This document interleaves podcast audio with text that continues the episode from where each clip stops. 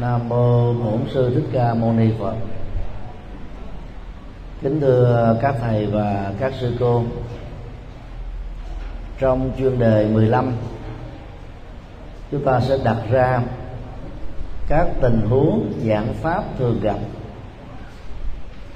Mà nếu thiếu sự chuẩn bị đó các vị giảng sư mới vào nghề đó có thể gặp những uh, trở ngại nhất định việc ờ, làm chủ ờ, giảng đường sẽ giúp cho giảng sư và pháp sư thành công trong việc chia sẻ chân lý và đạo đức của đức phật. Chúng tôi ờ, phát họa ba tình huống chính thường gặp phải trong lúc lên pháp tòa.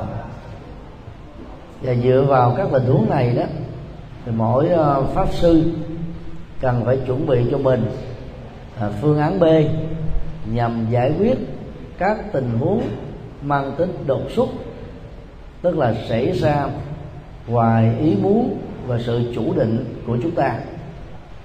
Phần lớn các tình huống này là bất khả kháng, dầu thích hay không, chúng vẫn xảy ra với chúng ta như là những hiện thực. Do đó đó, chuẩn bị tốt các tình huống giả định có thể xảy ra với mình và chuẩn bị sẵn kịch bản B, phương án B. Chúng ta đỡ phải rơi vào tình huống bị lúng túng khi có mặt ở trên pháp tòa hoặc là đang lúc chia sẻ Phật pháp. Một la mã được yêu cầu giảng pháp thoại đột xuất.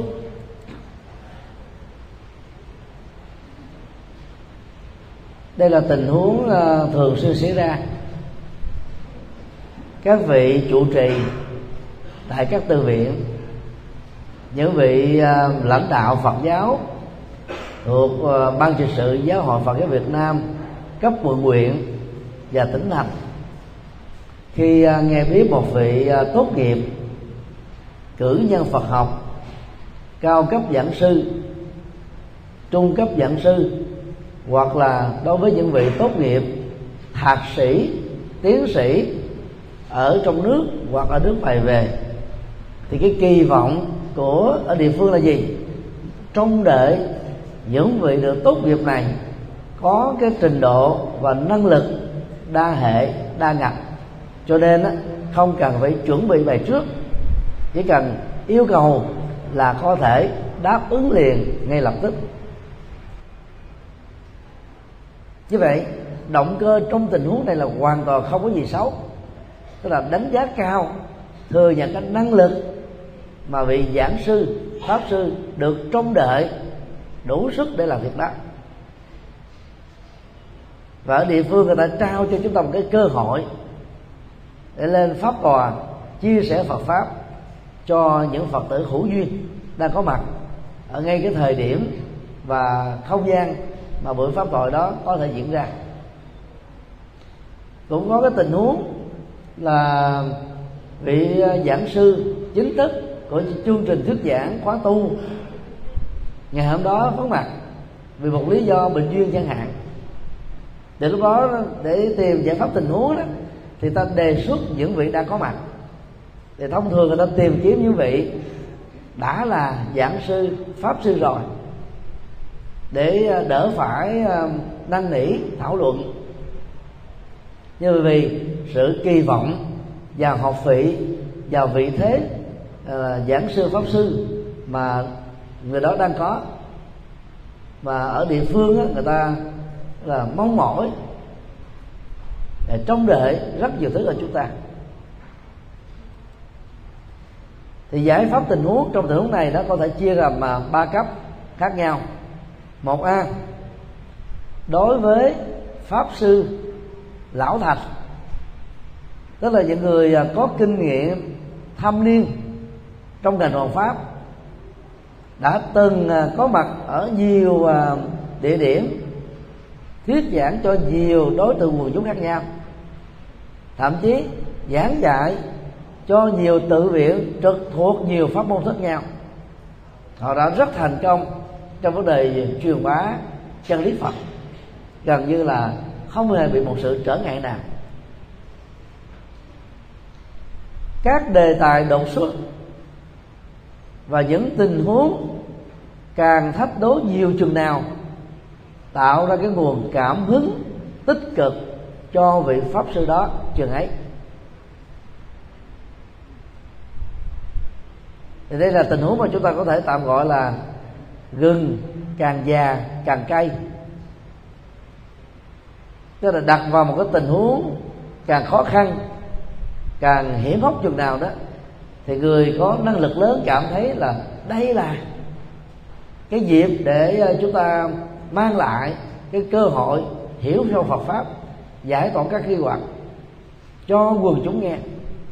Cho nên họ rất hứng thú tiếp nhận, tức là cái đề tài được đặt ra trong một khoảng thời gian rất ngắn có thể là 10 phút 30 phút một tiếng hai tiếng đồng hồ.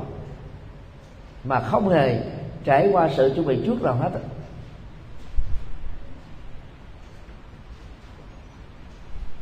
và lúc đó vị pháp sư ờ, lỗi lạc này nó cần phải ờ, phát họa đề cương ở trong đầu của mình thôi rồi nếu như vị pháp sư lỗi lạc đó à, có bộ nhớ ngày càng bị tổn giảm đó để ra gạch đầu dòng trên một cái tờ giấy.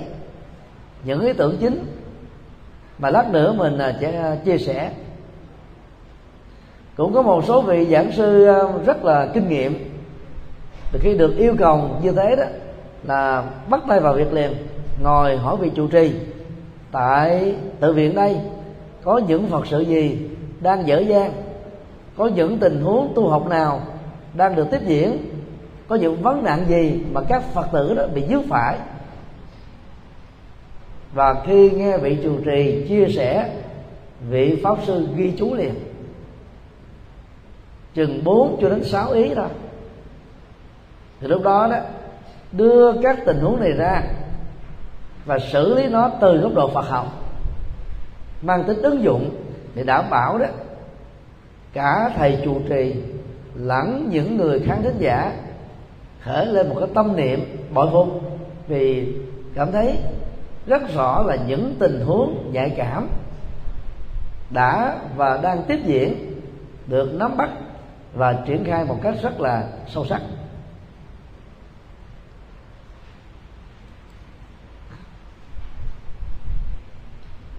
Trong tình huống ờ, đề tài được yêu cầu mang tính học thuật cao dầu là một vị pháp sư lão thành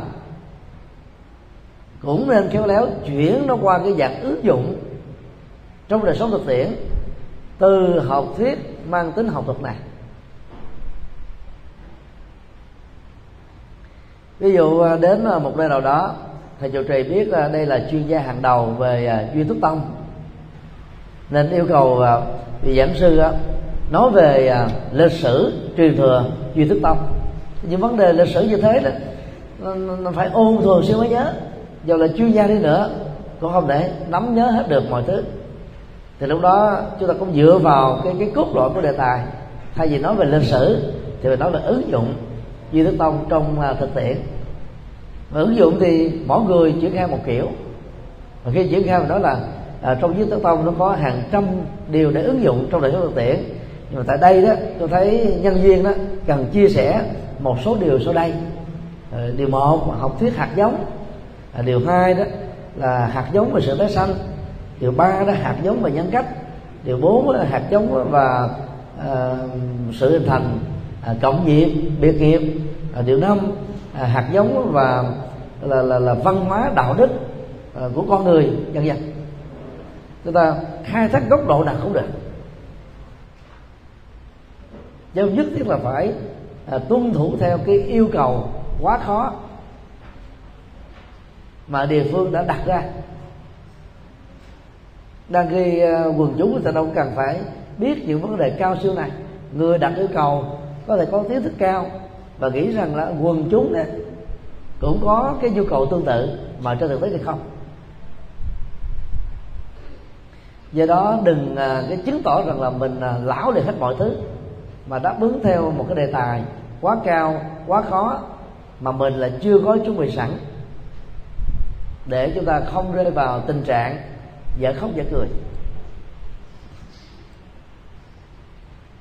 Một bên, đối với pháp sư khác, tức là vị pháp sư ờ, có khoảng kinh nghiệm 10 năm trên ờ, pháp tòa trở lên, tu học ờ, trên dưới hai chục năm, đã tốt nghiệp tối thiểu là cao đẳng Phật học, trung cấp giảng sư hoặc là cao cấp giảng sư, đã từng xuất hiện ở nhiều giảng đường khác nhau, giảng nhiều đề tài khác nhau và phổ biến rộng rãi trên internet.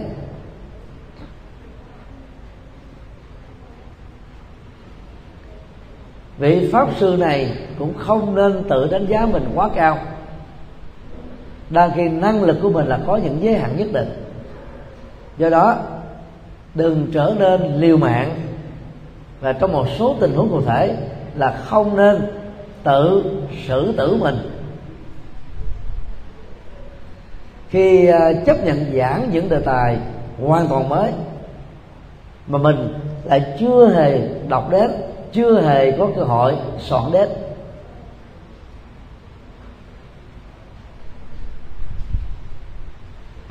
Cũng giống như là các ca sĩ được yêu cầu ca một thể loại nhạc không thuộc về sở trường. Và bài đó cũng chưa từng là có thâu nhạc à, playback. Và cũng chưa từng tập dượt ở nhà hay ở đâu. Mà vào ca liền đó thì chắc chắn là nó sẽ không thể hiện được cái kỹ thuật luyến lái. Và điều đó sẽ cho thấy cái cái nhược điểm của vị ca sĩ này. Thì vị à, pháp sư cũng như thế. Có nhiều vị pháp sư đó, ta thuộc tủ được chứ vài chục đề tài. Là là phải yêu cầu chia sẻ một đề tài khác với những gì đã được à, được chuẩn bị thì sự thành công chắc chắn là không có cao. Tình huống thay thế trong uh, dạng này là gì? Đó là thay vì từ chối hoàn toàn tạo ra sự thất vọng ở người thính mời và quần chúng đang trông đợi vị pháp sư à, uh, loại khá nên quan hỷ nhận lời và giảng lại một đề tài rất ăn khách và thành công của mình trong quá khứ. Thực tế đó thì quần chúng đâu có hề nghe hết toàn bộ những gì mà vị giảng sư đã giảng đâu. Trong thời hiện đại này internet đó, nó làm cho phật tử có nhiều sự lựa chọn nhiều khi à, họ mới nghe một phần nữa, thậm chí là một phần mười bài pháp thoại thôi. Nếu không ương lòng đó, là họ bắt đầu nhảy sang một bài pháp thoại khác của một vị giảng sư khác. Chỉ cần gõ tên vào trong google, bấm vào nút video thì mọi thứ nó xuất hiện hết rồi. Do đó, chúng ta đừng sợ rằng đây là đề tài mình đã giảng rồi, mà đi giảng lại cho quần chúng thì không hay đang khi năng lực đáp ứng cho một đề tài mới của mình là chưa đủ sức giả sử, có gần một phân nữa thính chúng ở tại giảng đường đó đã từng nghe mình giảng đề tài này rồi, thì việc giảng lại lần thứ hai cũng có những ý mới à. vì không ai nhớ tục là một trăm phần trăm những gì mình đã nói đâu thì lúc đó khéo léo chút xíu đó thì vị pháp sư chuyển đổi cái tựa đề bằng những cái khái niệm cụm từ tương đương. Nó làm cho người ta có cảm giác đây đây là một đề tài hoàn toàn mới. Nhưng mà trên thực tế đó, là nói lại những gì mà mình đã nằm lòng rồi. Và cách này cũng giúp cho chúng ta dễ dàng đắc dân tâm.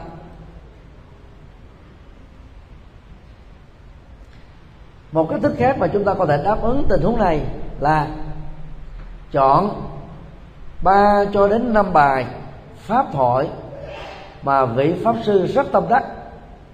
Lấy chừng một ý tưởng hay nhất trong từng bài pháp thoại đó ráp lại, chúng ta sẽ có một bài pháp thoại mới. Với bốn cho đến năm ý tưởng. Mà nếu xét về nội dung, nó trở thành là một cái bài tổng hợp những ý tưởng hay trong các bài pháp thoại đã có. Đây là phương pháp à, xào nấu. À, những bài pháp thoại nằm lòng của vị à, pháp sư. Và bằng cách này là chúng ta đỡ quyền, gọi là, ra điểm mới. Tại vì những bài kia là đi chuyên sâu vào một chuyên đề. Còn bài này là tổng hợp những bài hay mà mình đã giảng. Nghĩa là ráp nó thế nào đó cho nó có sự liên kết. Đừng có quá rời rạc. Cái đó nó thuộc về cái cái tài khéo léo của vị pháp sư thôi. Và giống như là mình à, nấu à, thực phẩm chay cũng bao nhiêu à, vật dụng đó.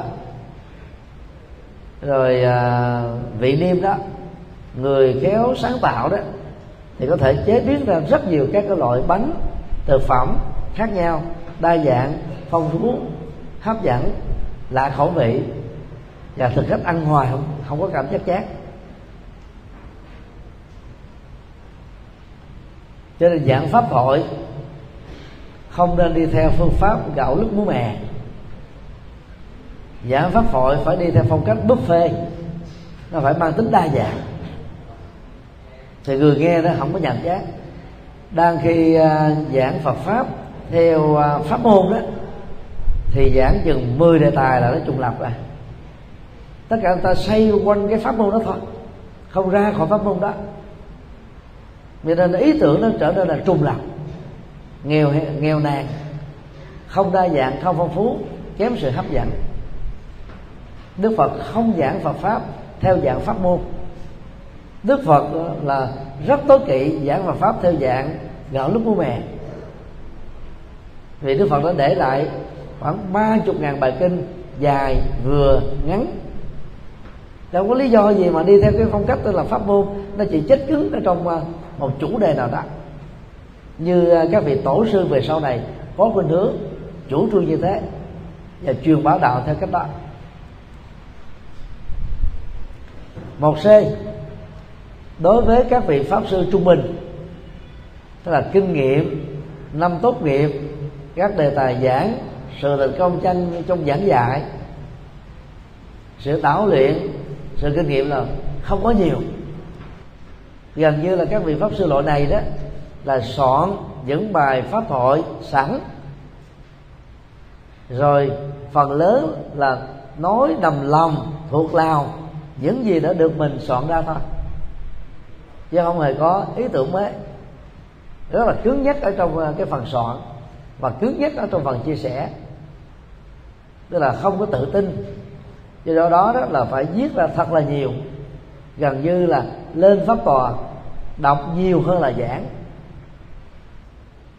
Các vị pháp sư loại này đó thì nên thể hiện sự liêm khiết tri thức, tức là không liều mạng, khéo từ chối với những lý do khéo léo. Ví dụ bữa đó là bữa à, dỗ tổ của một trường phái à, pháp môn hay dòng thiền nào đó, chúng ta được mời thì đang có mặt. Khi à, vị trụ trì vì lý do đột xuất của vị pháp sư à, được ấn định cản không có mặt mới mời mình thì lúc đó mình phải đưa lý do là con đang bận phật sự ở chỗ a chỗ b chỗ c. À, cố gắng đến đây để à, lễ tổ. Và con xin à, phép về để hẹn dịp khác. Tiếc quá là không thể giảng được. Chúng ta được quyền như thế nhưng là nếu mình tiếp tục mình ngồi ở chỗ đó mà mình từ chối đó thì à, người kỳ vọng của chúng ta sẽ cảm thấy không vui. Và có thể có những cái lý giải ngộ nhận là khi cái, cái trình độ khoa bản của mình là có.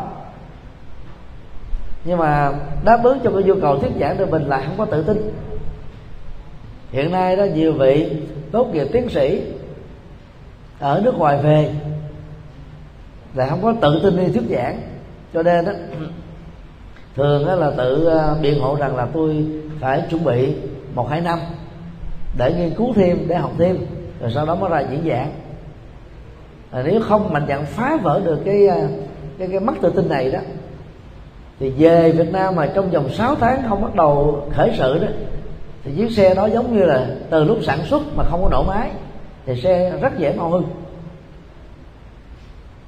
khi mới tốt nghiệp về đó, giống như chúng ta là từ một cái cầu thủ đang dự bị được đưa vào đá chính thức. Nó có có một cái cái thao thức gọi là mạnh rồi háo hức quan hỷ vui vẻ để mà sung phong làm tình nguyện làm thì chúng ta mới làm tốt được. Còn về mà mình đưa lý do để mà trì hoãn nó là chúng ta sẽ bị chìm ở trong cái sự trầm cảm là là mất tự tin. Vì giảng Phật pháp cho Phật tử có gì đâu khó thậm chí là à, giảng dạy chương trình à, à, cử nhân Phật học có gì là khó. Đối với những vị đã tốt nghiệp thạc sĩ và tiến sĩ.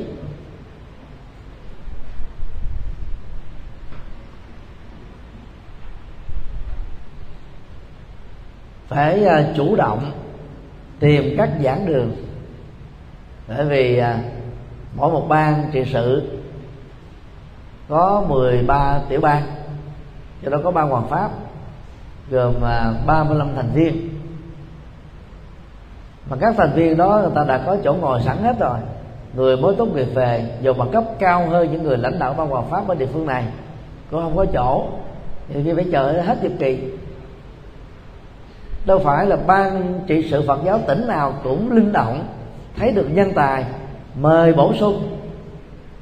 Rồi trình nhân sự bổ sung để hội đồng trị sự trung ương phê chuẩn để giúp cho nhân sự đó có thể tham gia các hoạt động sự tại địa phương. Đó là chưa nói một vài tình huống do vì cái tính cục bộ địa phương cục bộ vùng miền cục bộ hệ phái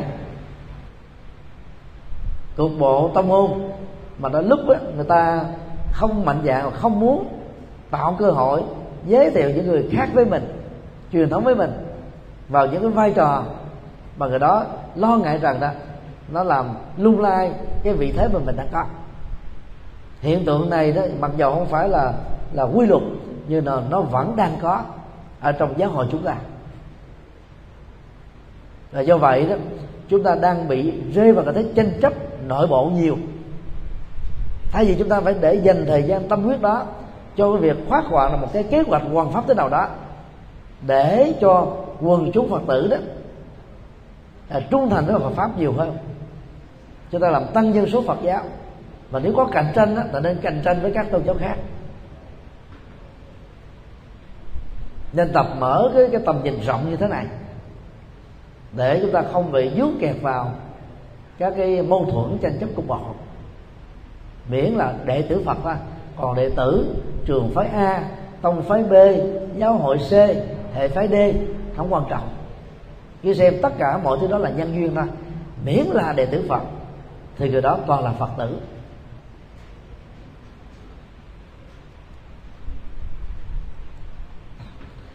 Đó là ba tình huống à, xảy ra đối với à, các vị giảng sư lão luyện trung bình và khác. Và tùy tình huống mà chúng ta chọn giải pháp cho mình. Hai nhỏ giải pháp chu đáo. Là một người đã tốt nghiệp tối thiểu trung cấp Phật học. Tất cả các vị tăng sĩ được kỳ vọng là đủ năng lực để giảng kinh thuyết pháp cho quần chúng nghe. Cho nên á dầu chúng ta thuộc năng lực lão luyện khá hay trung bình. Để có được những giải pháp chu đáo cho những tình huống bất khả kháng như nêu trên các vị tăng sĩ nói chung và pháp sư nói riêng, hãy chuẩn bị cho mình những cái sự chuẩn bị chu đáo như sau. A lưu giữ, đề cương chi tiết, các bài pháp thoại đã được mình thuyết giảng thành công trước đây.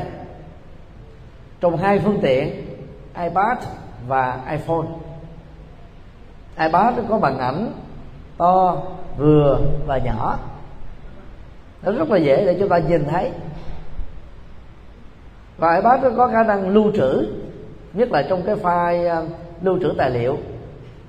Chỉ cần mở lên, không cần có đường truyền internet, chúng ta có thể thấy được cái đề cương và dựa vào đề cương đó, chúng ta thuyết giảng. Lưu trữ tài liệu trong cặp táp hay là trong túi, giấy có thể bị nhầu bị hư bị mất. Mà lưu trữ tài liệu trong ipad và iphone đó thì chúng ta giữ được lâu dài hơn. Như vậy sau khi soạn xong những bài giảng và đã giảng rồi chúng ta phải lưu trữ lại trong một folder ở trong uh, iPad và iPhone này. Do đó ở bất cứ nơi nào được yêu cầu một cách đột xuất thay vì từ chối dẫn đến sự thất vọng ở cả hai bên hãy đáp ứng và đối phó tình huống ngay lập tức. Chúng ta sẽ đón nhận được sự quan hô dĩ nhiên mình là giảng cái thuyết pháp phải để được quan hô giảng cái thuyết pháp là để mang lại niềm tin vào Phật pháp tăng, vào cuộc sống, vào sự chuyển nghiệp, vào những điều cao quý, vào những giá trị tích cực ở trong đời. Cho nên chúng ta đừng đánh mất cơ hội để làm việc đó trong những tình huống rất đột xuất và thiếu chuẩn bị. B. Bất cứ khi nào sẵn các vị tăng sĩ làm công tác. Một giảng sư, hãy soạn sẵn cho mình ít nhất là ba đề tài.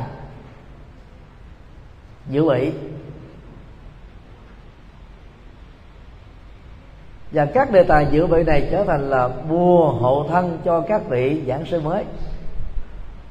Để đi đâu đi nữa, ai có đề nghị giảng lúc nào đi nữa, chúng ta lập tức đáp ứng liền.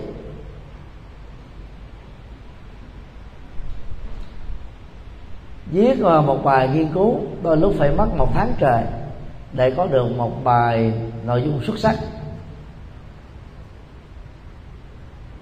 Soạn một bài thuyết giảng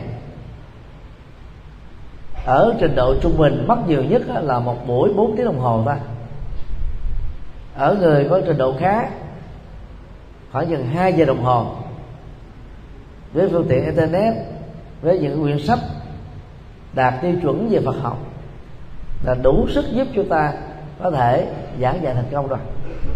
Cho nên là soạn một đề tài phải là khó lắm. Nhất là những đề tài mang tính ứng dụng cao.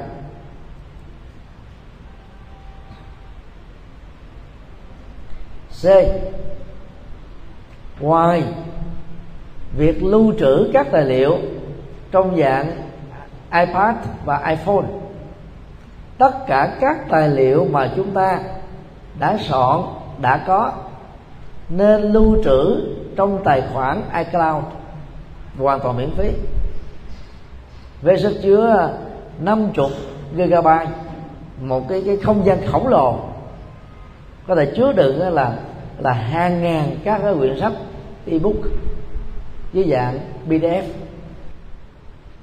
Đây là cái nguồn tài liệu và cái nguồn đề tài à, mà chúng ta giữ như là một cái thư viện nhằm đáp ứng cho việc hoàn pháp của chúng ta đó.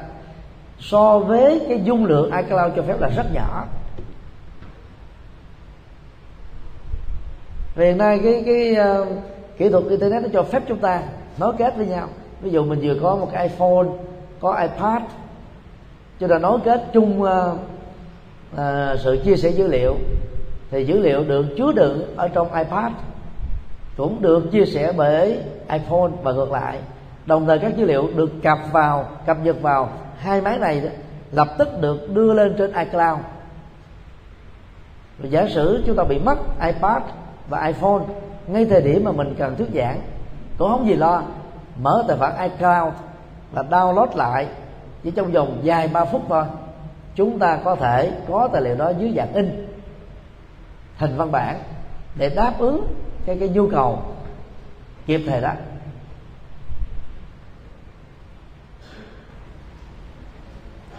Giải pháp chu đáo này là đòi hỏi vị pháp sư phải soạn sẵn hoặc là có những bài giảng đã giảng sẵn rồi.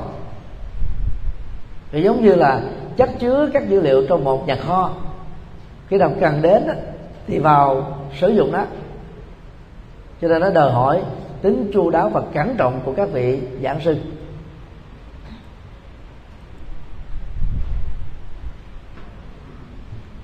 Hai la mã đang thuyết giảng bỗng dưng quên ý tưởng. Quên đó là một chứng bệnh về ký ức của con người cho nên lúc chúng ta bị đảng trí nhất thời mà Phật học gọi là thất niệm tức là đánh mất cái sự chánh niệm chánh tâm mình. Ngay cái công việc và thời điểm đang được diễn ra. Tương truyền rằng à, khoa học gia Newton có chứng bệnh đảng trí thỉnh thoảng. Ông mặc định với vợ của ông rằng đó đến một giờ trưa nếu không thấy ông ra khỏi phòng thí nghiệm vợ không phải mất thời gian để chờ. Vào bàn ăn ăn trước, chừa lại nửa phần cho ông. Hôm nọ đó, khoảng 2 giờ, ông bước ra khỏi phòng thí nghiệm. Nhìn ở trên mâm cơm nó chỉ còn là một phân nữa thôi. Ông rờ cái bụng mình và ông có cảm giác là mình hay no. Ông nói, trời ơi, mình đã ăn rồi, vợ đến giờ này chưa về cho nên ông quay vào trong à, phòng thí nghiệm, tiếp tục làm tiếp. Đó là bệnh đảng trí của những nhà khoa học. À. khi mình say mê cái gì đó đó, thì cái đó nó được gọi là gì? Là một loại thực phẩm. Sai mê với chánh pháp được gọi là pháp hỷ thực. Là thực phẩm thể hiện qua niềm vui với Phật pháp. Còn khi mình ngồi thiền, ở trạng thái gọi là vô hiệu hóa được ý niệm và cảm giác thì chúng ta có cái cái niềm vui là thuyền duyệt thực. Tức là niềm vui của thiền trở thành thực phẩm của tâm. Cho nên nó giàu không ăn cơm. Với hai niềm vui đó, chúng ta vẫn cảm thấy khỏe, không bị mất sức. Cho đó, việc quên ý này ý kia trong lúc diễn giảng đối với vị pháp sư giàu có thực tập chánh niệm mỗi ngày cũng là chuyện bình thường thôi.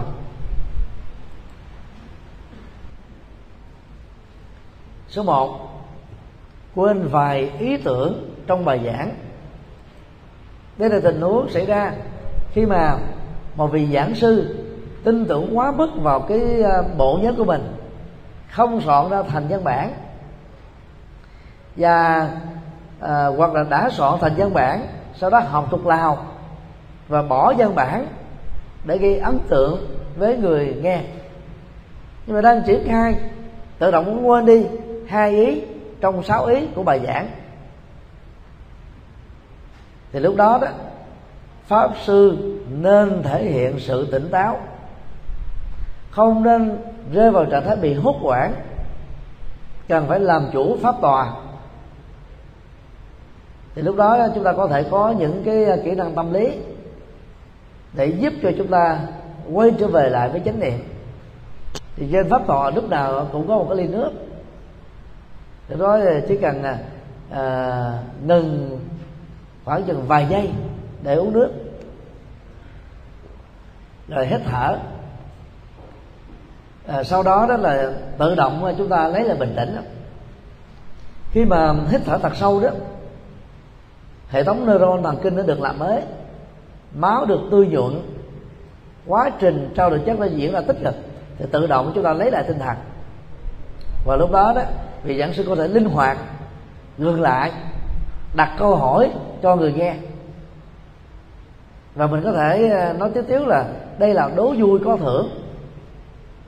Nếu đó là các phật tử, thì chúng ta nói là phật tử nào trả lời được những câu hỏi của tôi? Vừa giảng dạy hồi nãy giờ gồm có nội dung mấy điều. Thì đó chúng ta mời giải trái giải giữa giải phải. Thì làm sao trong vòng à, 5 phút 3 phút gì đó. À, có người ta nói được có người không nói được có người đứng lên chết đứng luôn. Thì lúc đó thì tự động mình thấy mình lấy được niềm tin của mình. Rồi mình quay trở lại với ý tưởng vừa vừa bị à, quên lãng đó. Chúng ta tiếp tục giảng. Điều quan trọng về phương diện tâm lý học là đừng cố gắng nhớ lại các ý tưởng đã bị tạm quên.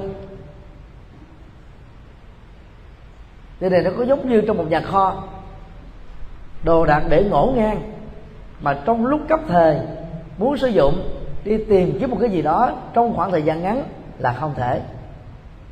Càng nỗ lực tìm kiếm như thế, chỉ càng làm rối tung mọi thứ lên thôi. Cho nên đó là đè nén cái ký ức bằng những hoạt động ức chế. Chúng ta sẽ bị quên nhiều hơn. Thay vì mình quên hai ý, chúng ta phớt lờ nó đi. Tập trung vào những ý đang nhớ. Còn nỗ lực nhớ những ý đã quên á là lúc rồi chúng ta quên toàn bài giảng để là khác. Lúc đó đầu chúng ta trở nên trống rỗng giống như hư vô. Chúng ta có thể có một cái thước đo đơn giản thế này.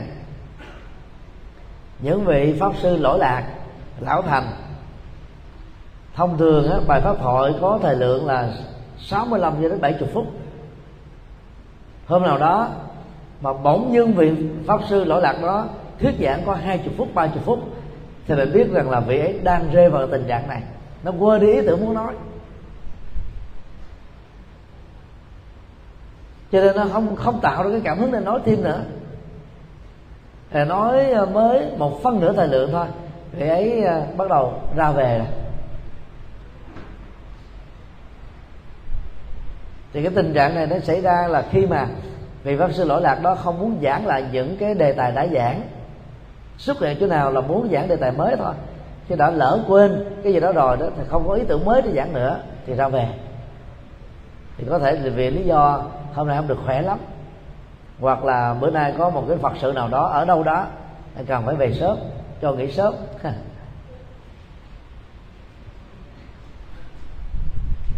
Nên là cố nhớ sẽ quên nhiều hơn. Điều quan trọng trong việc xử lý tình huống là, ý tưởng nào đang nhớ kỹ thì đào so với ý tưởng đó. Thay vì cái thời lượng dành cho nó được uh, mình ấn định là khoảng 15 phút trên 70 phút giảng. Bây giờ mình quên mất hai ý tưởng rồi. Nhớ là còn có ba ý tưởng thôi. Thì mỗi ý tưởng nâng lên thành 20 phút. Bằng cách đó là dẫn chứng hay là kể chuyện phân tích. Phối hợp luôn cả ba thứ này thì tự động cái thời lượng nó tăng lên cho từng ý. Và do đó chúng ta sẽ thoát khỏi cái tình huống bị quên bài đối với những vị đã lão luyện rồi thì à, khi quên ý tưởng a người ta có thể lập tức thay thế bằng các ý tưởng b. Và bộ não nó có một cái chức năng đó, đặc biệt thế này nè. Là khi mình nhập tâm với một cái niềm đam mê nhất định đó, tại một cái buổi pháp hội nào đó có rất nhiều các ý tưởng ý tưởng mới được xuất hiện. Chúng ta cũng không ngờ đến được mà lúc đó đó bằng sự nhập vai vị pháp sư sẽ trở nên rất là xuất thần nói thao thao bất tuyệt. Thậm chí còn nói hay hơn là việc nhớ thuộc lòng các ý tưởng chính là. Và đó, nó sẽ xảy ra một lần thôi. Thì cũng đề tài đó, nếu sau này được yêu cầu giảng lại, lần thứ hai, sự xuất thần đó rất hiếm khi xảy ra một lần nữa.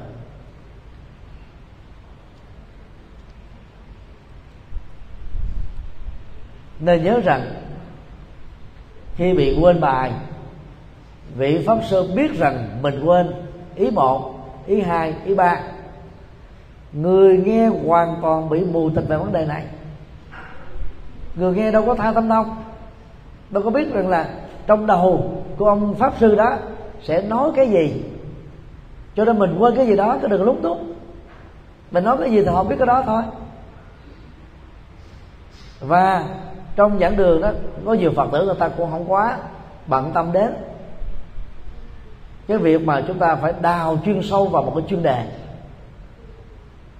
Miễn nó đạt được trung bình đó được xem là đạt yêu cầu rồi cho nên đó, đừng có tự gây khó mình. Do đó không nên quan trọng quá những ý tưởng đã bị quên mất.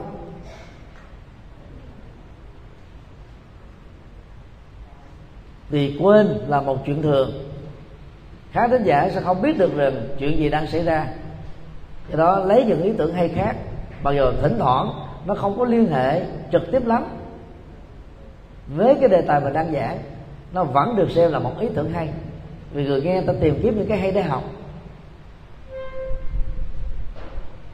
Và những cái hay đó đó mang tính giá trị. Khi ứng dụng thì được lợi là cao, cho nên thay thế bằng những ý tưởng khác. Thì chúng ta sẽ xử lý được tình huống bị quên bài. Số 2 quên các đoạn kinh, kệ kinh hay thi văn, nguyên tác. Mặc dầu trong thuyết giảng, sự yêu cầu về trích dẫn trực tiếp, các kinh, sách, thơ văn và nguyên tắc là không cao. Để thuyết phục được quần chúng, các vị pháp sư cũng cần thỉnh thoảng có những trích dẫn mang tính nguyên văn nếu ta soạn bài ở trên giấy, thì chúng ta cầm cái tờ giấy lên nói là tôi xin đọc một cái đoạn nguyên văn ở trong kinh về vấn đề như thế này. Không có gì là ngại. Cái lời Phật dạy sâu sắc cho nên chúng ta được quyền cẩn trọng tuyệt đối, không sai một chữ và tôn trọng cái bản dịch của dịch giả nào đó.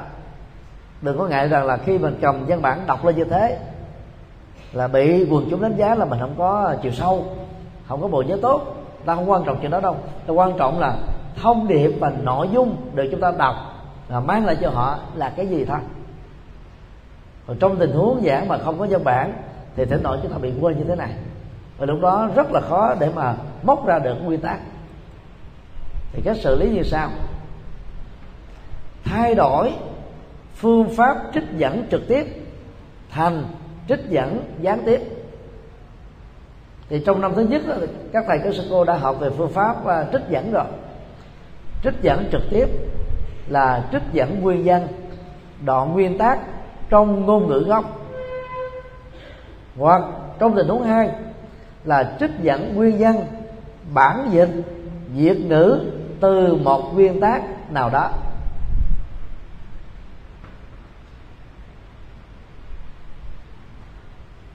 Để chia sẻ nội dung pháp thoại, có liên hệ đến. Do đó chúng ta không được quyền sửa. Nếu à, bản dịch có những cái lỗi về chính tả, những cái à, sai vĩ tưởng, thì à, người sử dụng nó có thể chua những dấu ngoặc vuông ở cái bên cạnh. Ví dụ như văn bản văn mạch đó đó, nói về cái ngày bố tát nhưng mà cái bản văn đánh máy là bồ tát. Thì chúng ta không được quyền sửa nha. Phải mở dấu ngoặc vuông kế bên cạnh để là bố tát.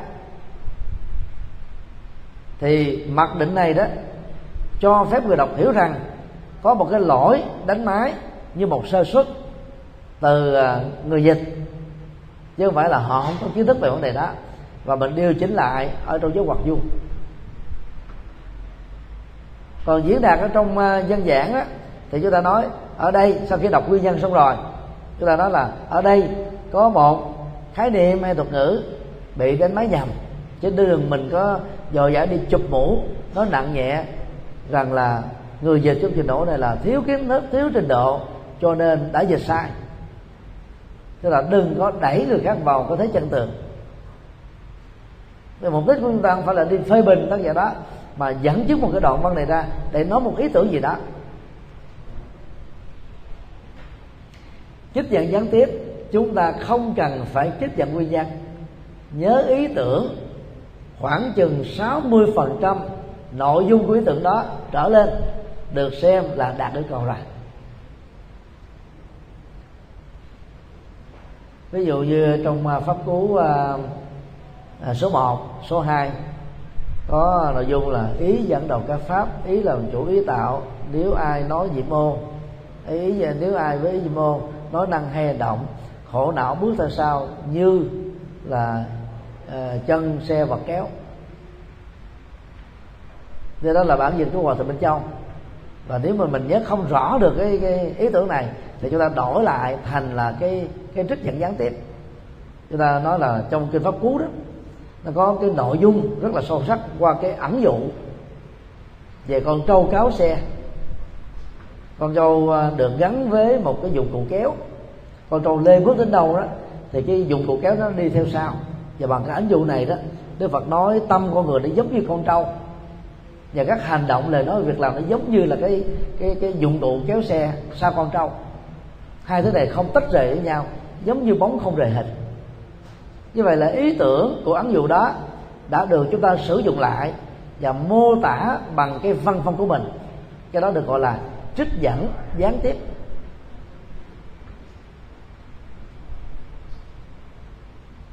Đối với cái lời phát biểu của một tác giả nào đó thì trích dẫn gián tiếp đó nó có những cái giới hạn.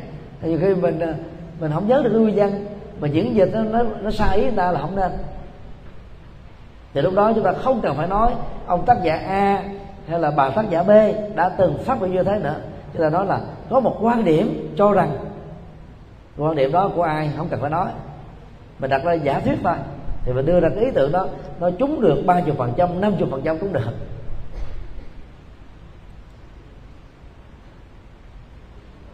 Thì đó là cái cách diễn tả lại, diễn đạt lại những ý tưởng hay ở trong một mạch văn nào đó mà chúng ta không nhất thiết phải mô tả ai là tác giả, ai là dịch giả của nó.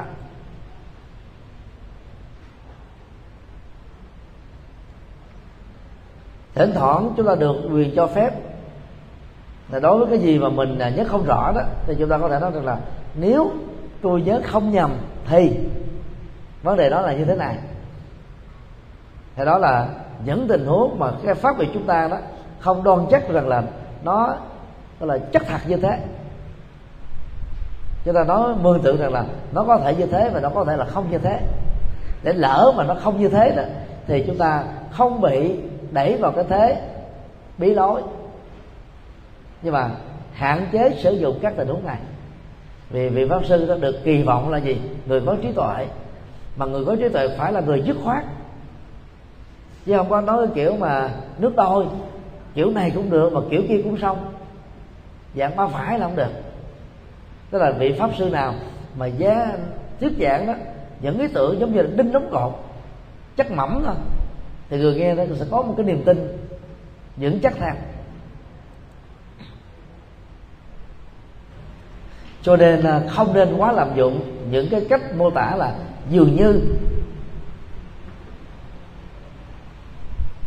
Vì nó thể hiện sự thiếu dứt khoát mà thiếu dứt khoát đó, nó là một biểu hiện của vô minh.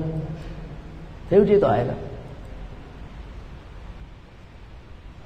Số 3 quên tác giả và dịch giả.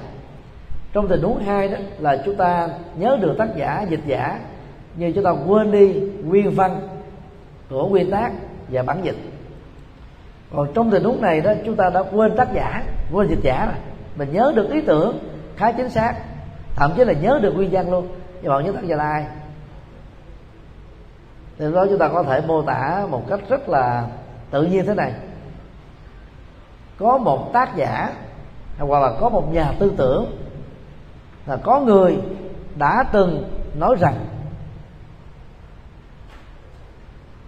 nếu ở dưới ờ, tính chúng là những người đã từng hiểu, nhớ và thuộc câu ờ, phát ngôn này là của tác giả nào đó thì người ta sẽ suy luận rằng đó, vị pháp sư này đó là vì lý do tế nhị cho nên không muốn nêu đích danh tác giả và dịch giả trong tình huống này thôi, chứ không phải là quên. Không muốn nêu đích danh mà.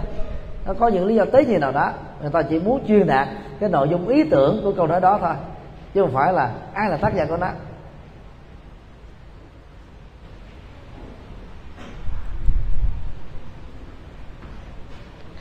Hoặc chúng ta được quyền mô tả chung chung như là bậc cổ đức đã từng dạy rằng cổ đức đó là ai không ai biết. Cổ đức là những người xưa có đức lớn. Thì đây là cái cách giảng mà hòa thượng nguyên ngôn là thường sử dụng. Là các cái à, bạch văn hòa thượng viết như vậy là cổ đức dạy rằng. Và cái phong cách này nó, nó, nó diễn ra vào những cái thập niên 60, 70 Mỗi thế kỷ 20 điều này ờ, có thể chấp nhận được. Thay vì ờ, chúng ta cố tình nhớ mà nhớ lầm, tên tác giả dịch giả thì nói ra nó lại mất uy tín, thì ta mình cứ nói chung chung như thế thì vẫn an toàn hơn. Và chúng ta có thể nói là có quan điểm cho rằng, có khuynh hướng trình bày như sau. Để ờ, chúng ta có thể tạo ra một cái dịp nhẫn về ý tưởng mà mình muốn sử dụng nó, minh họa hoặc theo tiêu chuẩn hay là hoặc theo chiều nghịch.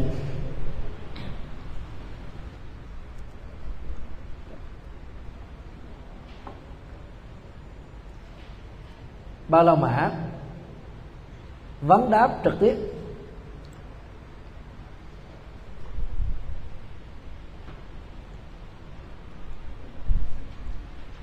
Một nhỏ quan điểm về vấn đáp trong pháp hội chúng tôi xin nêu ra có hai quan điểm chính về vấn đề này. Và vốn nó đối lập nhau. A, quan điểm an toàn. Đối với những vị pháp sư khó tính, cần đến sự an toàn cao, sẽ không khích lệ chúng ta. Đặt các câu hỏi đang khi bài pháp thoại đang được diễn ra hoặc là sau khi kết thúc bài pháp thoại phương pháp an toàn đặt đến một cái tình huống là thính chúng của chúng ta có thể có những người có trình độ cao hơn, vị giảng sư, vị pháp sư. Và không phải ai đặt câu hỏi trong giảng đường đều có cái tâm cầu pháp, học pháp. Có những người mang cái tâm trạng là bắt bẻ, bắt bí tức là nêu những cái câu hỏi khó mà họ tìm được trên sách vở hoặc là trong internet mà đưa vào cái tình huống thiếu chuẩn bị đó, thì phần lớn những người thiếu kinh nghiệm sẽ không thể nào giải quyết được cái vấn đề được đặt ra.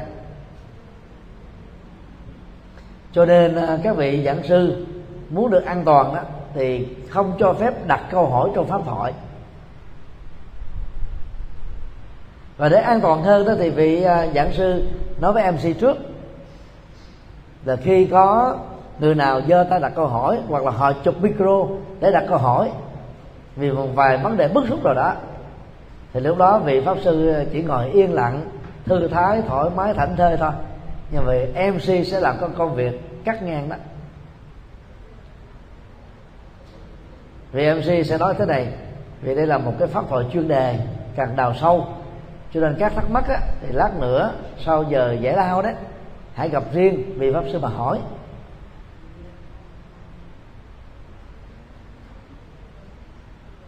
Hoặc là vị em sẽ nói như thế này thì hôm nay đó trong chương trình tu học của chúng ta có nhiều tiết mục. Sau cái tiết mục pháp thoại là đến cái thời tụng kinh.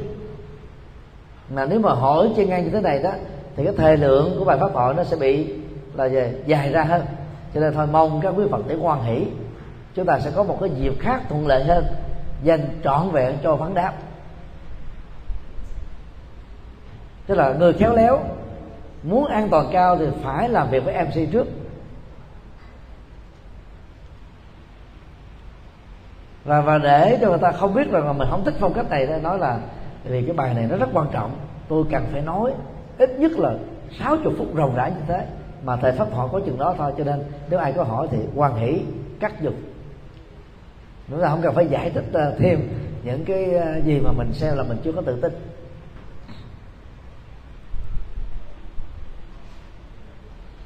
Lý do về ờ, quan điểm an toàn đó, là sợ rằng là vị pháp sư bị gây khó trong tình huống bị chắc vấn đang khi vị pháp sư này chưa đủ kinh nghiệm dày dạn để thấy rõ được cái bản chất của câu hỏi này, với động cơ gì? Do nên cũng có nhiều trường hợp á, vị pháp sư được đặt vào trong một tình huống, câu hỏi được nêu ra rất nhạy cảm và tế nhị. Trả lời cũng chết, không trả lời cũng chết. Nhưng là các vị pháp sư à, ra thuyết giảng ở hải ngoại thì à, một số người mà chống cộng trong đó có những người phật tử cực đoan. Họ bị ngộ nhận bởi cái cái, cái truyền sông nhồi sọ một chiều rằng ở trong nước bốn mươi mấy ngàn tăng ni là cộng sản nói dài hay là cánh tay nói dài cho cộng sản. Cho nên cái thành kiến đó đó đã làm cho người ta không thích những vị pháp sư giảng sư xuất thân ở ở trong nước đi ra làm đạo ở nước ngoài cho nên người ta phải bắt bí. Thì thường những câu bắt bí là nói như thế này. Là một người là ở trong nước lâu năm, lớn lên trong thời kỳ xã hội chủ nghĩa, một chế độ, chẳng hạn như là không có tự do ngôn luận, không có tự do tôn giáo, xin thầy hay sư cô cho biết quan điểm của thầy về chính sách đàn áp tôn giáo và, gọi là bóp chết tự do tôn giáo và tự do ngôn luận thế nào. Nếu quý vị trả lời trong tình huống đó, ở trong nước là đạt được hết yêu cầu về cái thứ này, chúng ta sẽ bị những người đó gọi là tấn công về truyền thông.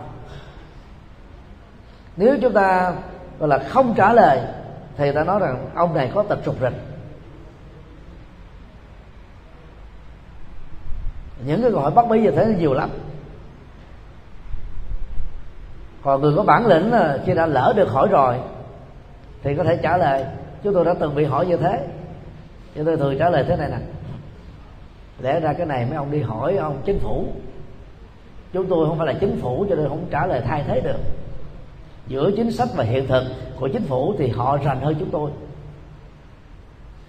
Còn nếu quý vị hỏi cái việc đó có xảy ra ở tại chùa của tôi, đang làm trụ trì không, thì tôi chia sẻ thế này. Quý vị hãy đóng vai là một phật tử. Nếu quý vị về sài gòn thì mình vào cái ngôi chùa ở sài gòn. Và người ta hỏi mình ở đâu mình nói là tôi ở đồng tháp lên. Nếu vì ở đồng tháp thì quý vị đi à, sang một cái chỗ khác. Mình nói là mình ở chỗ khác đến. Như vậy là cái người chia sẻ với mình sẽ không còn dè dặt cái gì hết á. Người ta có thể chia sẻ ở, ở đây có khó khăn ở đây không có khó khăn ở đây gặp thuận lợi ở đây không gặp thuận lợi. Đó là chuyện chia sẻ giữa các bên thôi và mỗi người hãy tự cảm nhận. Còn ở chùa tôi là giảng kinh thuyết pháp. Thì theo luật á, thì tôi phải đăng ký cái tờ trình về các cái chương trình tu học chọn năm.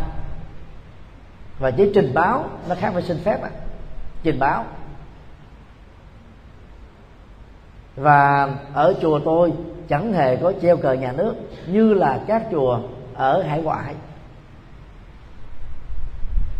và nội dung sinh hoạt tu học là do ông thầy chủ trì chọn quyền quyết định một trăm phần trăm chẳng có ai tác động vào chẳng có ai can thiệp gì. Mà điều đó đó là sự thật. Cho nên là người ta thường ờ, bắt bí. Mục đích của ta là đến đánh phá mình chứ không phải là đến nghe pháp. Cho nên đó, tạo cái cơ hội quá rộng rãi cho vấn đáp trực tiếp. Đa khi cái kinh nghiệm để giải quyết tình huống mình đang chưa có vững được. Thì đó dẫn đến các cái rủi ro nhất định. Và đây là cái lý do mà nhiều vị đặt ra cái quan điểm an toàn, tuyệt đối. Và nếu có là câu hỏi đó, thì người ta yêu cầu là câu hỏi được viết ở trên giấy, rồi nạp lên cho ban tổ chức. Ban tổ chức mới chọn lại câu hỏi nào hay nhất à, tránh cái nhạy cảm, tế nhị, va chạm để mà chia sẻ giữa pháp thoại. Thì phương pháp này vẫn được xem là phương pháp an toàn.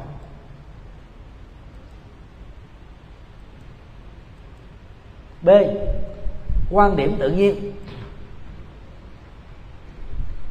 Những vị pháp sư theo tình huống này đó, thường cho rằng đó, hỏi là nhu cầu tự nhiên của người học, người nghe, để đào sâu vào vấn đề mà họ còn thắc mắc, để giải tỏa những cái ờ, cái gút mắt. Điều này cũng giống như là hãy khát thì uống, đói thì ăn, mệt thì ngủ cho nên nhu cầu hỏi trong pháp hội là cần phải được thực hiện ở mức độ cao. Quan điểm mà tự nhiên ờ, cho rằng đó là càng được đặt ra những câu hỏi hóc búa, khó khăn, chừng nào đó thì việc giải đáp thỏa đáng nội dung của nó sẽ làm cho người nghe dẫn đến tình trạng tâm phục, khẩu phục nói chung là bội phục vị pháp sư. Và do vậy, những lời khuyên chân thành từ nội dung Phật pháp sẽ có tác dụng, ứng dụng rất tích cực ở người nghe. Cho nên là chúng tôi thì khích lệ theo khuynh hướng này. Tức là các vị giảng sư đã được đào tạo chuyên môn tại các giảng đường Phật học rồi. Chúng ta đã có đủ các kiến thức chuẩn để làm được công việc đó. Để đừng có sợ hãi, mất tự tin vì như thế chúng ta sẽ không dày dặn được. Và thường các cái đối thoại, liên tôn giáo, liên triết học, đối thoại với những thành phần không phải là phật tử đó, mà mình có được cái bản lãnh này đó, chúng ta sẽ thuyết phục và dẫn dắt những người có thiện cảm với đạo phật trở thành những người phật tử.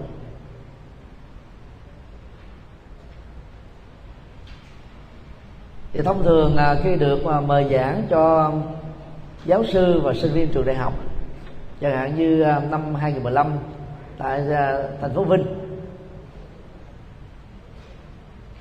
Khoảng à, 300 các giáo sư và tiến sĩ và ban giám hiệu của trường, cộng với gần 300 sinh viên là lãnh đạo của toàn trường. Thì đề tài chúng tôi yêu cầu là ban giám hiệu đặt ra và sau đó, phần vấn đáp hai tiếng đồng hồ, tự do. Thì sau cái buổi ờ, pháp thoại đó đó, một số người đã quy Phật pháp, chính thức là Phật tử. Cho nên những cái cơ hội có mặt trước quần chúng, mà đối tượng phần lớn chưa phải là người hiểu đạo Phật đó, thì việc chúng ta cho vấn đáp tự do là một cái lệ thế mà vị giảng sư có thể tạo cơ hội cho quần chúng đến với Phật giáo.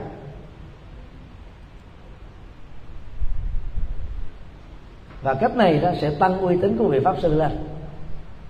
Tuy nhiên là vị pháp sư đó phải có một kiến thức vững vàng, có cái khả năng biện luận tốt, có tính là logic và thuyết phục cao.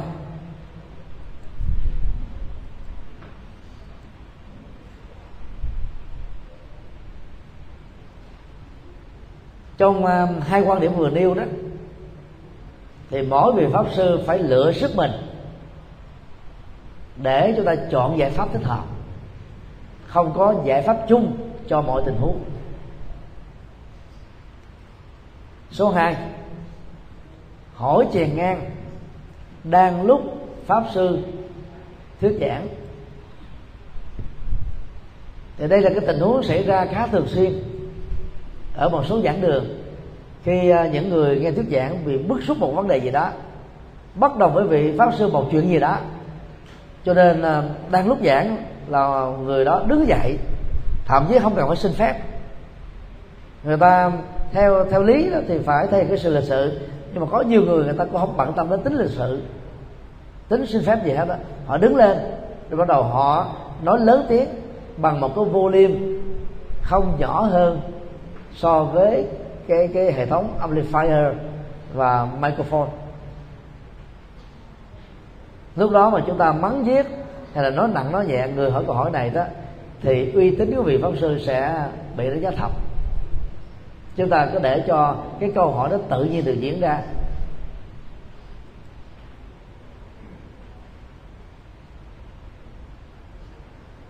Vậy đó là cái cách ứng xử của một vị pháp sư lỗi lạc về kinh nghiệm. Còn nếu không phải như thế thì chúng ta nên theo những tình huống sau đây. A. Quyền được ngưng câu hỏi của pháp sư. Trong một cái ờ, pháp tòa, tức là trong một pháp hội nào đó, thì quyền làm chủ pháp tòa thuộc về vị pháp sư. Là đang đó, lúc đó là vị ấy cầm trăng nảy mực. Họ muốn cái nội dung gì diễn ra thì nội dung đó sẽ được diễn ra. Còn nếu không thích cái câu hỏi được xuất hiện, vị pháp sư đó có thể lấy cái quyền làm chủ pháp tòa của mình để nhẹ nhàng cắt đứt cái câu câu hỏi và chuyển nó sang một cái tình huống khác.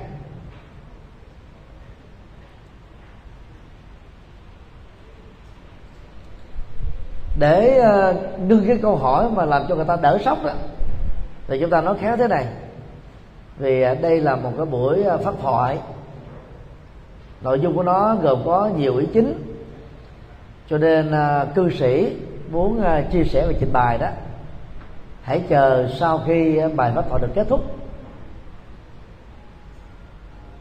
Hoặc là thì mình thấy cái thái độ hung hăng tình huống là là là không tốt đẹp gì qua các cách thức diễn đạt câu hỏi thì chúng ta có thể nói đây là cái pháp tòa chung cho tất cả mọi người nghe.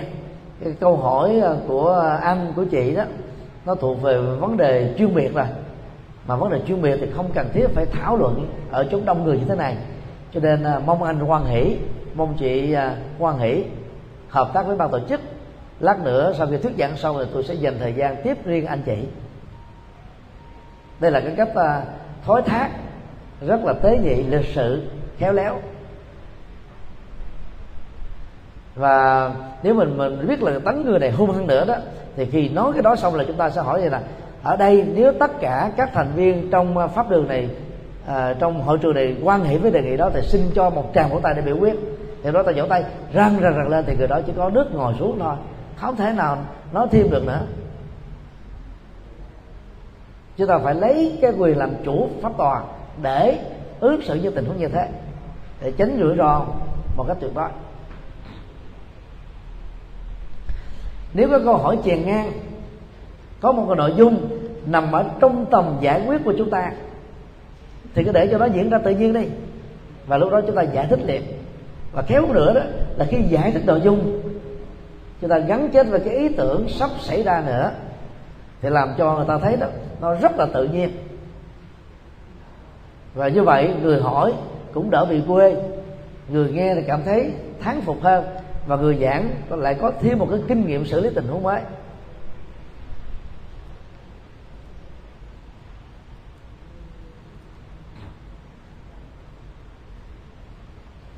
B. Khoanh vùng nội dung câu hỏi trong phạm vi bài pháp hội đây là cách khôn khéo mà những vị giảng sư pháp sư bắt đầu cái cái công việc này chưa có nhiều kinh nghiệm lắm nên làm. Vì phạm vi câu hỏi là là vô cực. Không có giới hạn quá rộng. Đa ghi kiến thức của con người là có chừng mực. Ngay cả với cái trình độ tiến sĩ hay là giáo sư chuyên ngành, thậm chí là khoa học gia hàng đầu của thế giới về một lĩnh vực nào đó, cũng không thể cam kết rằng là vị ấy biết tất tần tật mọi thứ trên đời. Do đó um, nếu cái câu hỏi chèn ngang và cái câu hỏi cho phép được hỏi, ngoài cái phạm vi của bài giảng, thì vị pháp sư sẽ khéo léo rằng là, vì hôm nay chúng ta nghiên cứu và ứng dụng chuyên đề này, cho nên đó mong đạo hữu xoay về với nội dung để cho nhiều người khác có cơ hội được tham khảo và học hỏi.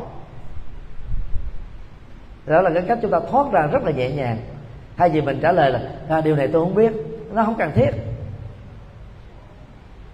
Để phải nói như thế xin quay trở về với cái cái cái chuyên đề đang được khoanh vùng. Mà cái bài giảng đã được à, soạn sẵn với câu hỏi được khoanh vùng như thế thì nó nằm ở trong tầm sức mà vị pháp sư có thể giải đáp.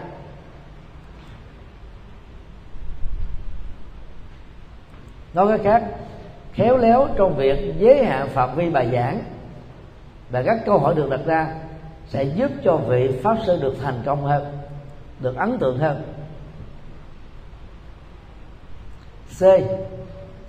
Cách thoát nạn.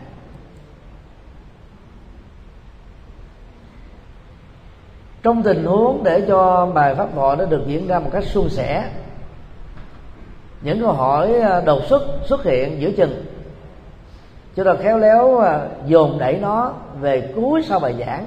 Ví dụ à, thời lượng bài giảng của chúng ta là 90 phút. Câu hỏi được đặt ra ở phút thứ 20 chúng ta còn đến à, mấy chục phút nữa. Và hãy đặt nó ở cuối bài pháp thoại. Như vậy chúng ta sẽ dành lại 15 phút để cho hỏi đáp. Và nói với cái vị đặt câu hỏi rằng là quan hỷ chờ đến lúc mấy giờ đó, phần hỏi đáp sẽ được diễn ra. Thì đang lúc mà chia sẻ đó thì người pháp sư có kinh nghiệm có thể suy nghĩ thêm. Cái ý tưởng để có thể giải đáp câu hỏi đó dưới góc độ ứng dụng hay là dưới góc độ lý thuyết để nhằm thỏa mãn cái tâm cầu học của người đặt câu hỏi.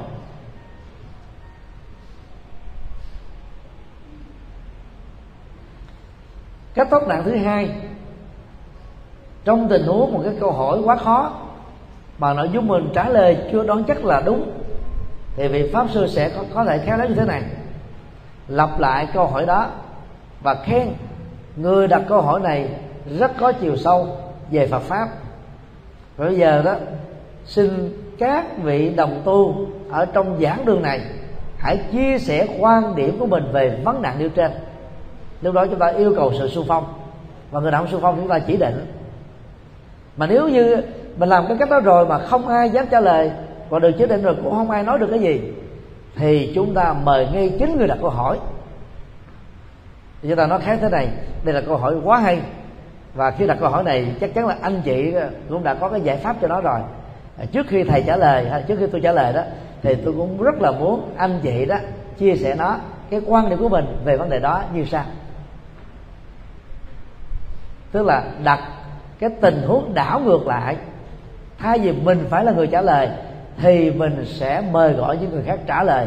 Thì đang lúc những người khác trả lời nhờ những cái câu trả lời sai chưa chuẩn mà mình điều chỉnh lại. Theo tôi vấn đề như thế nó không được chuẩn lắm. Nó chưa được hay lắm chưa được xuất sắc lắm. Nó phải là như thế này.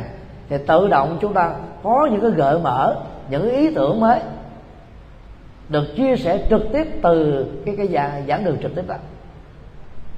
Đó là cách chúng ta thoát ra một cách nhẹ nhàng.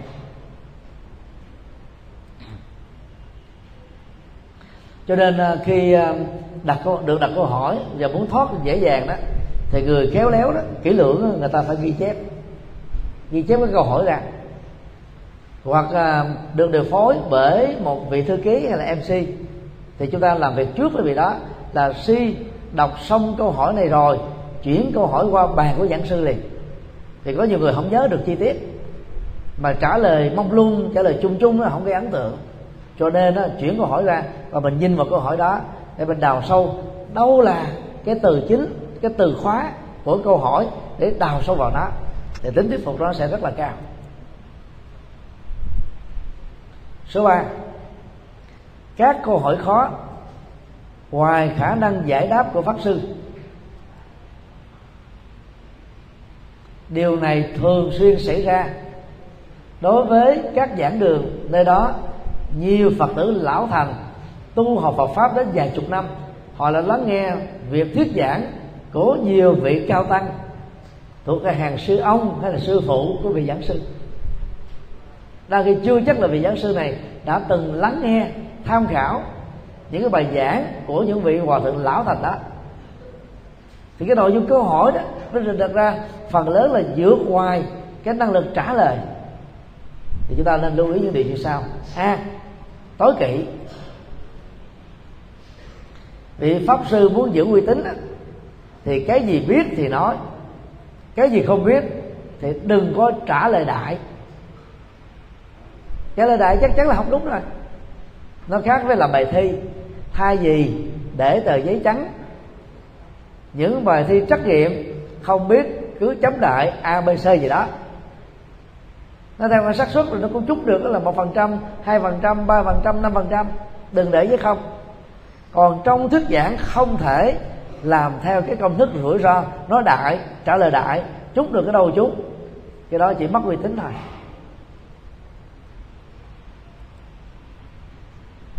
Tức là đừng bao giờ trở nên liều mạng, tùy chuyện, dẫn đến tình trạng là trả lời nội dung, không ăn nhập gì với câu hỏi được đặt ra.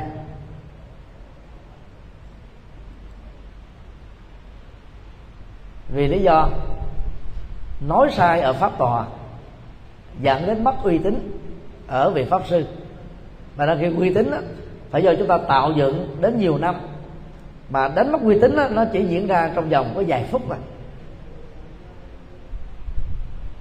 Cho nên tránh điều này một cách khéo léo. B. Thể hiện sự thành thực chúng ta có thể chia sẻ một cách rất là chân tình. Tôi không phải là chuyên gia của lĩnh vực Phật học này. Vì Phật học đó, có đến là mấy chục trường phái. Kinh điển Phật giáo có đến là vài ngàn. Và mỗi một lĩnh vực đó, thì có một trường phái Phật giáo, một pháp môn Phật giáo đào sâu. Tôi có học qua hết, tôi cũng biết những vấn đề này. Nhưng mà vì là không phải là chuyên gia, cho nên tôi không muốn lạ bàn về nó tôi xin đề nghị đó anh chị phật tử hãy hỏi cái vấn đề đó với những vị chuyên gia sau đây. Và nêu tên các vị đó ra. Thì người ta sẽ thấy rất rõ là gì? Mình là người rất là trung thực với tri thức. Không phải mình không biết đâu biết mà mình không muốn nói. Có những lý do tới vậy mà mình không muốn nói. Và giờ đó chúng ta không lòi cái thiếu uh, hiểu biết sâu về lĩnh vực đó cho quần chúng biết. Vì mình có nhất thiết phải làm việc đó đâu. Chúng ta đâu phải là một kẻ tội phạm mà đi khai hết tất tần tật mọi thứ cho, gọi là, quan tòa, chất vấn mình. Chúng ta là một vị pháp sư à, đem chân lý phật, những gì mình biết thì mình chia sẻ, không biết, mình không nói. Thế thôi. Không có gì là quê hoặc chúng ta có thể nói là đây là vấn đề rất hay nhưng mà nó đòi hỏi đến cái nghiên cứu văn bản học, đối chiếu, tham khảo, so sánh à, từ cái kinh điển Bali bằng tiếng Bali cho đến kinh điển đại thừa bằng tiếng Sanskrit. Thì do vì nó đòi hỏi đến cái chuyên sâu đó, cho nên tôi không làm bạn ở đây. Mà không cần phải nói là tôi không biết, tôi không cần làm bạn sẽ có một dịp khác thuận lợi hơn, tôi sẽ chia sẻ về vấn đề này.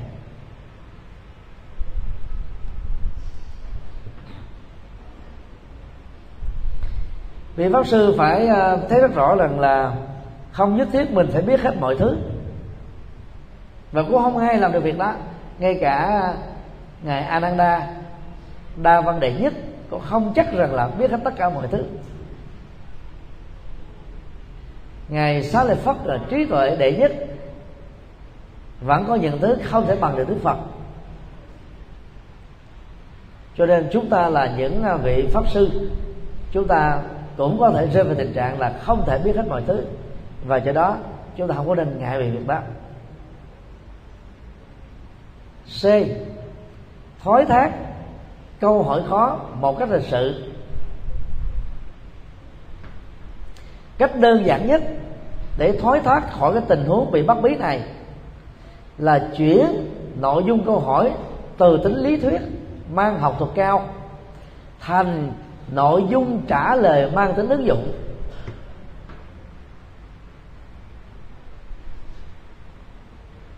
Ví dụ như có một phật tử nào đó biết mình là tốt nghiệp à, à, cử nhân khoa hoàng pháp đăng ký phỏng ở mình và người đặt câu hỏi một mặt là muốn bắt bí vị giảng sư mới một mặt khác muốn chứng tỏ rằng là kiến thức mình giỏi hơn và đưa câu hỏi chẳng hạn đầu xuất thế này à, xin thầy hãy cho biết có bao nhiêu vị bồ tát và a la hán chủ trương về là là như lai tạng? Thế đó các giáo sư đại học mà hỏi như thế à, họ là chuyên gia hàng đầu về lĩnh vực này cũng chưa chắc là trả lời thông. Huống hồ là vị giảng sư mà mình đó là nhắc mình về những cái đề tài về nhân thừa làm sao mà trả lời được? Thì chúng ta mới khéo đưa vào như thế này trình bày lịch sử của một đề tài lớn như thế phải mất ít nhất là hai năm. Muốn ờ, hiểu sâu về cái này đó thì lên trường gọi là học viện Phật giáo Việt Nam mà học. Ở đây đó là các phật tử đó thì tôi tôi, tôi nghĩ rằng là quý vị nên lưu tâm mình như lai tạng có nghĩa đen là bào thai như lai. Bào thai phật. Và đây là một cái thuật ngữ nó tương đương với phật tính của kinh diệu pháp liên hoa. Cho nên thay vì đi nghiên cứu về lịch sử cái công việc đó nó chỉ quan trọng và cần thiết cho những nhà khảo cổ khảo cổ học, hay là văn bản học, lịch sử học. Còn là phật tử, chúng ta đi về cái cái cái hướng hành trì. Và làm sao nhớ, giống như hoa sen, búp sen, hoa sen, nở ít, nở nhiều dưới bùn, giữa nước, trên mặt nước, đều giống nhau ở gương nhụy cánh hạt. Hãy tin rằng mình có điều đó. Hãy phát huy cái niềm tin này lên để sống tốt như thế. Chứ hỏi về cái lịch sử đó có lẽ gì cho anh chị đâu chúng ta thoát ra khỏi cái cái cái, cái câu hỏi bắt bí đó một cách nhẹ nhàng. Và người nghe tôi cảm thấy cho ông thầy này sư cô này sâu sắc quá. Đó là cứ tìm cái tình huống qua cái ứng dụng và và dựa vào cái khái niệm của cái câu hỏi được đặt ra để cho ta chuyển qua ứng dụng cho nó thích hợp.